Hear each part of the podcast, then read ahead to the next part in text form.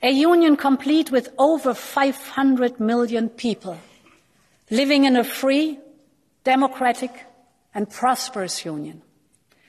A union complete with young people who can live, study and work in freedom. A union complete with vibrant democracies in which judiciaries are independent, oppositions are respected and journalists are respected. Because the rule of law and fundamental rights are always and will always be the foundation of our union in current and in future member states. Negyedik, egyben utolsó évértékelőjét tartotta Ursula von der Leyen, az Európai Bizottság elnöke szerdán az Európai Parlamentben. Bárha nem indul újra a tisztségét jövőre, amikor az é pé választásokkal egy időben a bizottság is újra alakul. Von der Leyen elnökségét a Covid, az ukrajnai háború és a jogállamisági viták határozták meg. Utolsó évének kihívásai pedig kiegészülnek a zöld átmenet, a digitális biztonság és a kínai de-risking, azaz kockázatcsökkentés kérdéseivel. De végül teendőket vagy kampányprogramot fogalmazott meg az évértékelőben. És mennyire egységesen fut neki Európa a jövő évi választásoknak. Erről fogunk beszélgetni mai adásban. Vendégem Gyükeri Mercédesz, a hvg.hu gazdaságrovatának vezetője lesz, aki az évértékelő helyszínéről, Strasbourgból fog bejelentkezni. Én Nagy Iván László vagyok, ez pedig a Fülke, a há vé gé közéleti podcastja. Merci, nagyon szépen köszönöm, hogy itt vagy, ha csak a vonalban is. A bevezetőben is említettem, és te is hosszabb cikket írtál a témában, be fogom tenni az adás leírásába. Mondhatjuk-e azt, hogy kampánybeszédet tartott a bizottsági elnöki poszt megtartásáért von der Leyen, sikereket, kihívásokat, vagy inkább tennivalókat hangsúlyozott az évértékelő beszédében? Hát mondhatjuk azt, hogy sikerekről többet beszélt, mint a tennivalókról, de ugye ez egy adottság is, hiszen a mandátuma jövő júniusban lejár, tehát hogy igazából nagy célokat kitűzni annyira már nem érdemes. És hogyha a tavalyi beszéddel hasonlítjuk össze, akkor, akkor valójában a helyzet is más, tehát hogy a tavalyi energiaválság, háború, akkor pár hónapja tartó háború olyan feladatokat kívánt meg az Európai Uniótól, ami ugye gyakorlatilag arra kényszerítette Ursula von der Leyent, hogy konkrét tervekkel álljon elő. Ez a fajta válsághelyzet nincs most, tehát megvolt az a lehetősége, hogy... hogy a nagyon konkrét feladatok helyett inkább hosszú távú tervekről beszéljen. Ilyen értelemben pedig mondhatjuk azt, hogy nem egy leköszönő politikusnak a beszédét hallottuk, hiszen hát akkor mondhatta volna azt, hogy nagyon jók voltunk, és ennyi. És ugye kampánybeszédről beszélünk, de mégse állt ki és mondta azt, hogy már pedig ezeket elértük, választhatok újra. Miért nem állhat ki, miért nem mondhatja ezt? Tudom, hogy az é u-s újságíró kedvenc kérdése, de hogyan működik a Spitzenkandidát rendszer, hogyan működik az, hogy hogyan választják meg az Európai Bizottságnak az elnökét? Ez a csúcsjelölti vagy Spitzenkandidát rendszer, ez egy elméleti rendszer, ami a valóságban igazából sosem működött, de azért valamiért mindenki tartja magát hozzá, főleg az Európai Parlamentben, ahol ugye mégiscsak ez a beszéd elhangzott. Ennek a lényege az, hogy az Európai Parlament frakciói jelölnek személyeket a bizottság élére. Nyilván az, hogy végül ki lesz a bizottság elnöke, az befolyásolja az is, ahogy egy nemzeti parlamentben, hogy mely pártcsalád éri el a legtöbb, legtöbb szavazatot a, összesen az európai, európai választásokon. A valóságban ugye azt látjuk, hogy sokkal inkább az állam és kormányfők döntése az, ami befolyásolja ezt. Ugye ez egy nagyon kényes kérdés, és rávilágít arra is, hogy hogy működik az Európai Unió. Ugye az Európai Parlament az egyetlen választott testület, és végül is az Európai Tanács, vagy a tanács, tehát a tagállamok kormányainak képviselői azok, akik kimondják a végső szót. Ez persze nem zárja ki azt, hogy Ursula von der Leyen újrázhat, és az Európai Parlament is támogatja, mert az több képviselő is elmondta, hogy ahhoz képest, hogy mennyire szkeptikusak voltak vele szemben négy évvel ezelőtt, most elégedettnek látják a munkáját. Tehát még az is elképzelhető, hogy a pártcsaládja, az Európai Néppárt őt fogja jelölni ennek a csúcsjelöltnek jövőre. És összességében lehet azt mondani, hogy az ő elnöksége sikeres volt, vagy legalábbis támogatást élvez az Európai Unióban? Te hogyan értékelnéd ezt? Hát nyilván, hogyha a Fideszt kérdezed, akkor más a válasz, mint hogyha a, nem tudom, az Európai Néppártot, de az azért látszik, hogy a, a mérsékelt frakciók, tehát a baloldal, a néppárt, illetve a liberálisok abból a szempontból értékelik a teljesítményét, hogy egy nagyon nehéz négy éven van túl az Európai Unió, ugye először volt a Covid, aztán a Covid utáni helyreállítás, közben ugye még a Brexitet is le kellett tárgyalni, utána jött az ukrajnai háború, és közben ugye egyfolytában van egy nagyon égető nyersanyaghiány, munkaerőhiány, tehát nagyon sok problémával kell megküzdeni az Európai Uniónak. Ennek egy része egy ilyen strukturális probléma, mint például a nyersanyaghiány, amibe ugye bejátszanak mindenféle geopolitikai problémák, vagy éppen a Covid. Ursula von der Leyen, akit ugye nem a legjobb jelöltnek tartottak annak idején, azért elég jól elmenedzselte az elmúlt négy évet. Nyilván ugye lehet itt kritizálni egy csomó szempontból, de hogyha az összképet nézzük, akkor azt gondolom, hogy a többségben pozitív vele kapcsolatban. Köszönöm, és akkor beszéljünk is ezekről a hot topikokról, amiket említettél. Vegyük végig azt, hogy mi hangzott el ebben a beszédben. Nyilvánvalóan a legfontosabb kérdés a háború. Mit mondott ezzel kapcsolatban, és ami ennél is érdekesebb, vázolt-e bármilyen konkrét stratégiát arra, hogy hogyan legyen szoros és hatékony ez az együttműködés az Unió és Ukrajna között? Nagyon érdekes volt, mert hogy érzelmi húrokat pengetett meg. Nem annyira volt ez hangsúlyos, mint tavaly, amikor sárga-kékbe öltözött, és nyilván ugye ez határozta meg az egész beszédet. Most csak a közepén jött elő egy, egy nagyon megható emberi történet, egy, egy írónőről, aki, aki a gyerekét elvitte Csehországba, majd ő visszament, és végül egy, egy orosz bombatámadás áldozatává vált. Hát talán ez volt a legkonkrétabb. Ami igazából konkrét volt az, hogy amikor a bővítésről beszélt, akkor, akkor azt mondta, hogy Ukrajnának is valamikor helye van az Európai Unióban. Tehát, hogy azok a típusú, konkrétabb dolgok, amiket én is vártam a beszéd előtt, azért azok annyira nem voltak meg ebben a beszédben. De maradjunk is a bővítésnél. Ugye ez egy olyan téma, amiben mondjuk mindenki egyetért, hogy, hogy pozitív, hogyha bővítjük az Európai Uniót. Nagyjából egyetértés van, bizonyos kivételeket leszámítva abba, hogy Ukrajnának is szerepe van, és helye van az Unióban. Megint mások, ideértve Magyarország, azért is szeretnék, hogy bővüljön a Balkán felül az Unió, mert ott olyan szövetségeseket találnak, akik egyébként az európai egység bomlasztásában lennének partnerek mondjuk az Orbán kormánynak. Erre valahogyan válaszolt-e Ursula von der Leyen, hogy milyen vízió van, konkrét vízió arra, hogy például a balkáni országokat integrálják? Ugye megerősítette azt, hogy nyilván ezeknek az országoknak is helye van, és volt egy érdekes kijelentése, ami ugye arról szólt, hogy azért kell bővíteni az Európai Uniót, mert olyan befolyási kísérleteket, vagy befolyásolási kísérleteket lehet ezzel megakadályozni, amiket nyilván látnak. Tehát, hogy ő ugye arra gondol, ez nem új dolog, tehát, hogy ez volt annak idején a görögöknél, az volt ennek idején a, a spanyol-portugáloknál, és hát talán mondjuk nálunk egy picit később történt a rendszerváltáshoz képest a bővítés, tehát azért valahol, valahol Magyarországnál is arról volt szó, hogy a rendszerváltás után Európa jelentette azt a perspektívát, ami mondjuk egy demokratikus társadalom felé vezető út volt. Tehát, hogy valamennyire ebben reménykednek mondjuk a Balkán esetében is.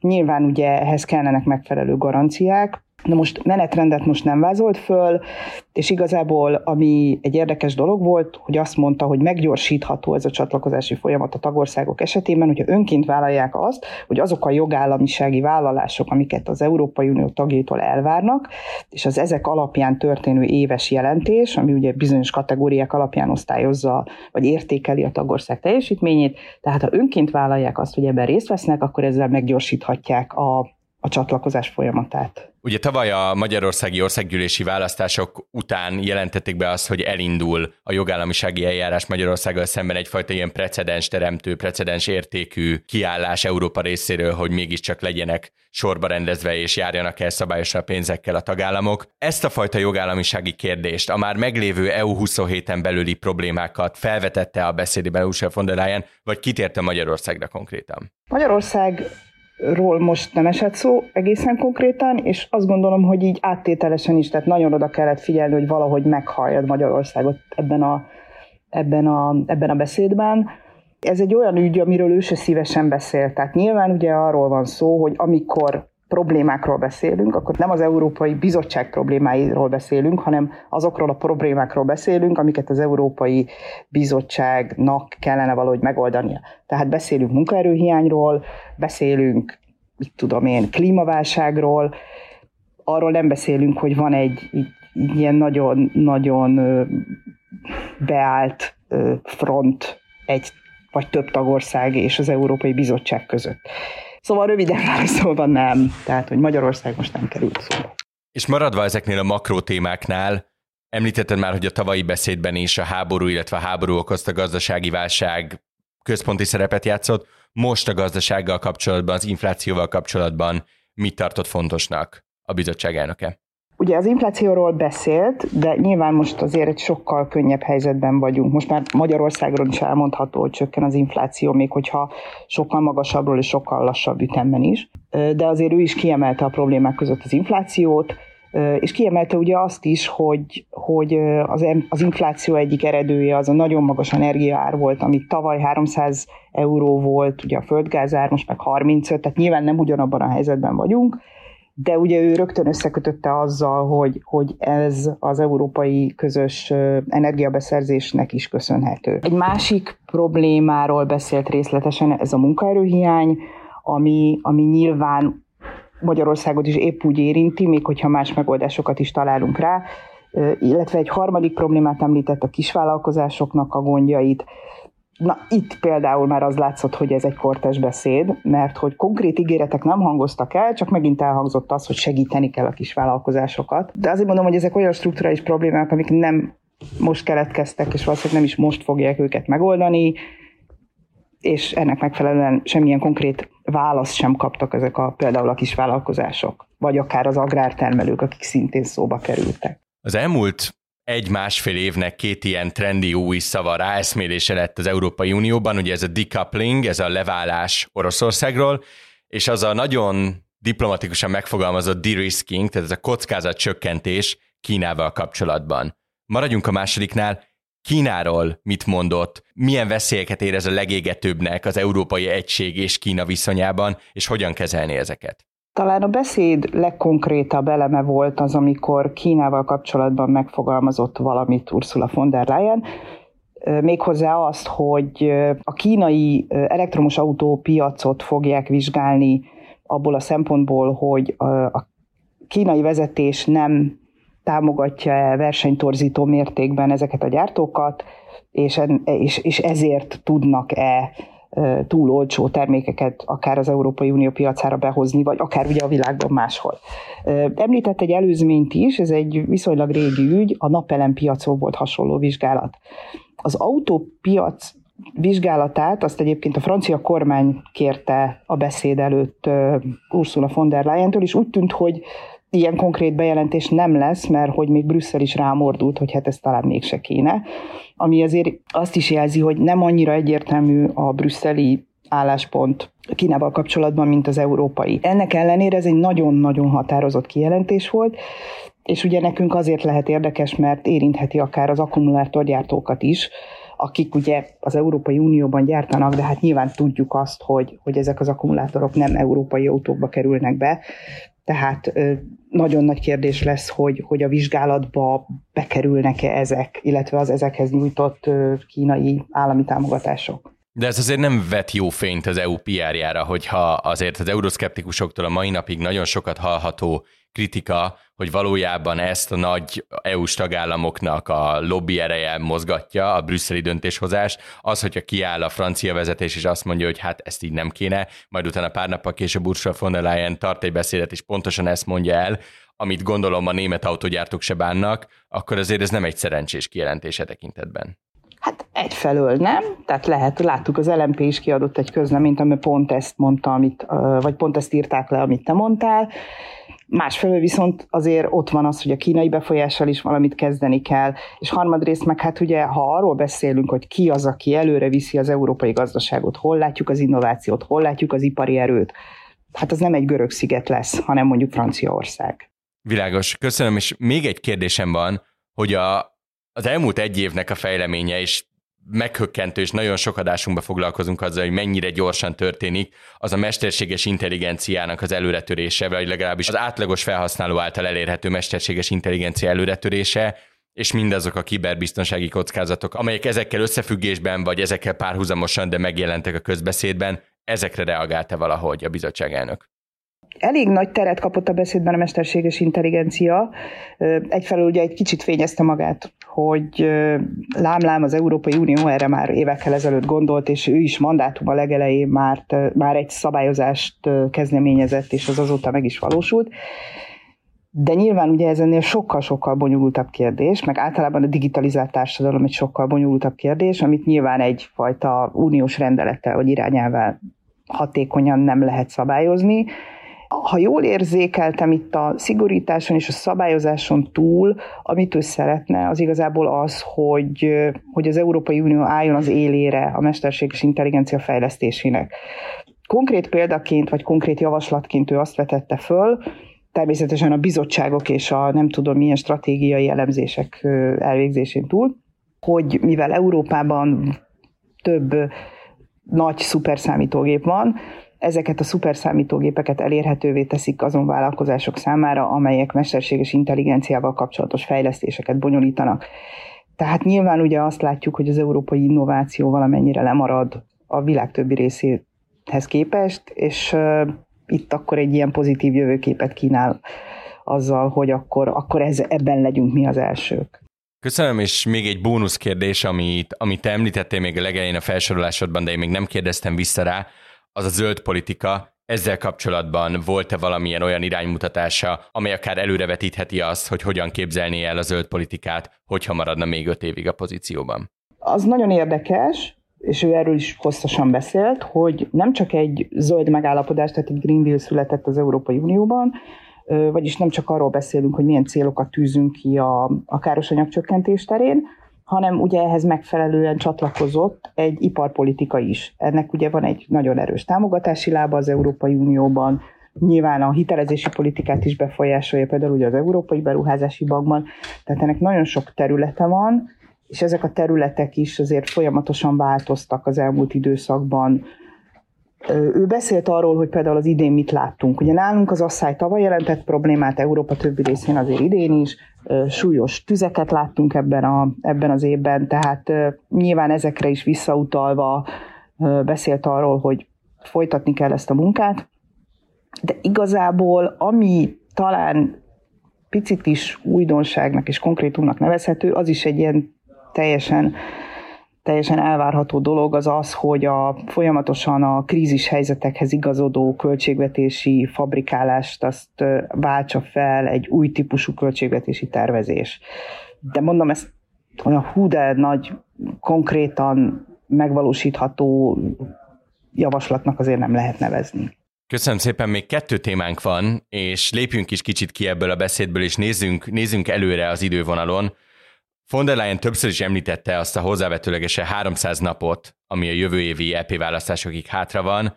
A kérdésem az, hogy milyen irányba terelheti az uniós politikát, akár ő, akár önmagában Brüsszel és az é u vezetése ez idő alatt. Belemennének-e, ha nem is feltétlen egy alapszerződés módosításba, de olyan vitákba, amelyek gyökeres és radikális változásokat ígérnek, vagy inkább megpróbálnának egy kis időre mindenkit lenyugtatni, és nyugodtabb mederbe terelni ezt az egész é u-s politikát, bizonyos értelemben é u-s káoszt, ami egyébként konkurensen zajlik egymással, hogy jövő júniusra mindenki a lehető legjobb hangulatba forduljon rá, és ezáltal ki lehessen küszöbölni az, hogy a radikálisok nagy teret szerezzenek az Európai Parlamentben. Én azt gondolom, hogy egy alapszerződés módosítás az egy olyan, olyan vita generáló téma, ez volt mindig is, amit mi Magyarországról nem igazán mérünk fel. Érdemes visszagondolni arra, hogy a Maastrichti szerződéssel kapcsolatban, az Amsterdami szerződéssel kapcsolatban milyen viták voltak egyes európai országokban. Ugye például vannak olyan országok, ahol, ahol népszavazással kell jóváhagyni ezeket,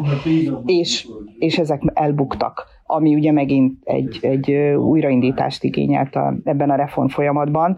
Tehát, hogy ez egy, ez egy nagyon-nagyon kemény vita. Nyilvánvalóan azok az ellenérdekek, amiket mi is látunk, meg mi is hallunk róla, ezek, ezek hatványozottan jelennek meg egy, egy ilyen vita folyamatban. Vagyis az alapszerződés módosítást, azt, azt mindig az igyekeznek elkerülni. Na most ugye a kérdés maga, az viszont mindig ott van a levegőben. Tavaly folyt, vagy tavaly zárult le egy konferencia sorozat az Európa, Európa jövőjéről, ezt a, ezt a címet kapta, nyilvánvalóan azért nem az Európai Unió jövőjéről, mert hát egy tágabb kontextusban gondolkodunk, mert az úgy jobban hangzik. Szóval, hogy reformtervek vannak, és ugye nyilván például a költségvetésnek a, a átstruktúrálása is egy olyan, do, egy olyan szükségesség, ami ugye megint csak szükségessé tenne egy ilyen folyamatot, tehát, hogy ott van a kényszer, ott van, ott van az, hogy majd valamikor ezt meg kéne csinálni, de a létező legutolsó pillanatig ezt igyekeznek elhúzni, és azt gondolom, hogy nem ez az év lesz az, amikor ennek, ennek akkor így érdemben neki látnak, de hogy azért ezen túl is vannak olyan, olyan kérdések, amik, amik el tudják dönteni ezt a választást. Például ugye itt van mindjárt Magyarország. Nagyon nagy kérdés lesz az, hogy, hogy a Magyarországgal szembeni eljárás az mennyire tudja megmozgatni az é u-szkeptikus erőket a következő hónapokban. Én erre nem tudnék biztosan választ adni. Tehát, hogy ugye az egy nagy félelem, hogyha a Magyarországgal szembeni eljárást ezt a végletekig, és az európai parlamenti választásokon túlra elhúzzák, ami egyébként már simán benne van a pakliban, mert hogy nyilván a kampányfinisben a szélsőséges erők előállhatnak azzal, hogy lám-lám, itt van ez a szegény ország, mert mindent megtett, és mégse kap pénzt. De az is lehet, hogy ez nem lesz igazából egy olyan téma, amivel, amivel mondjuk Olaszországban szavazatokat lehet szerezni. Ezen túl bejöhetnek új témák, amikkel a szélsőségek tudnak szavazatokat szerezni, tehát hogy szerintem ez egy nagyon érdekes időszak. Az is érdekes, hogy mondjuk az orosz befolyás az hogyan változik, mert az azért lá, azt azért látjuk, hogy, hogy egy, egyik politikus se szívesen kampányol azzal, hogy, hogy Putyinnal kezet fog, vagy Lavrovval kezet fog, vagy bárkivel Moszkvából. Tehát, hogy az, hogy a szélsőségesek így előre törnek, az nagyon sok módon jöhet elő, de szerintem még pontosan nem, nem lehet felelősséggel megjósolni, hogy, hogy mi várható jövő tavasszal ezzel kapcsolatban. Ugye a Fidesznek a kedvenc szabadidős tevékenysége az hangoztatni, hogy már pedig mekkora jobboldali erőletörés lesz az európai parlamenti választásokon, amivel nyilván azt is próbálják kommunikálni, hogy lesznek szövetségesei is a kormánypártnak Európában, ugye nem ez a helyzet, mióta a néppárttal megtörtént a szakítás. Akár kampányolnának azzal, hogy nézzétek, mit csinálnak Brüsszelben a magyarokkal, mi leszünk a következők, akár nem. Elképzelhető-e szerinted, látva a szélsőségesek mostani helyzetét Európában, hogy összefognak azzal az emberrel, aki, aki tényleg nettó putyinista álláspontot képvisel, meg annyi dologban? Magyarán nagyon röviden a kérdésem az az, hogy számíthatunk olyan szintű opportunizmusra Európában, hogy azt mondjuk, hogy hát igen, Orbán Viktorral nem kéne lepaktálni, látva az egész orosz barátságot, de mégiscsak annyi európai parlamenti helyet fog hozni a pártja nekünk, hogy az már egy lobbyerő, az már egy kampány, az már egy alkupozíció Strasbourgban és Brüsszelben. Én azt gondolom, hogy erre a válasz láthatóan nem volt a, az ukrajnai háború kitörése előtt is. Én nem gondolom azt, hogy, hogy most nagyobb lenne az esély annak, hogy Orbán Viktor mögé besorolnak olyan nagy számban, hogy az, az valóban tényező lehet. Az viszont egy érdekes dolog, és már az is Orbán Viktornak jó, vagy a Fidesznek jó, hogyha, hogyha sok kis szélsőséges erő képvisel egy, akár külön-külön, akár egymással veszekedve. Tehát, hogy ők képviselnek egy akkora erőt, ami meggyengítheti azt a fajta centrális erőt. Tehát, hogy a, ugye már említettük a néppártból, a baloldalból, itt a liberálisokból és a zöldekből álló ö, mérsékeltebb irányt, ami ugye most az Európai Parlament munkáját meghatározza. Ugyanis itt alapvetően nem csak mérsékelt, hanem Európa párti erőkről beszélünk.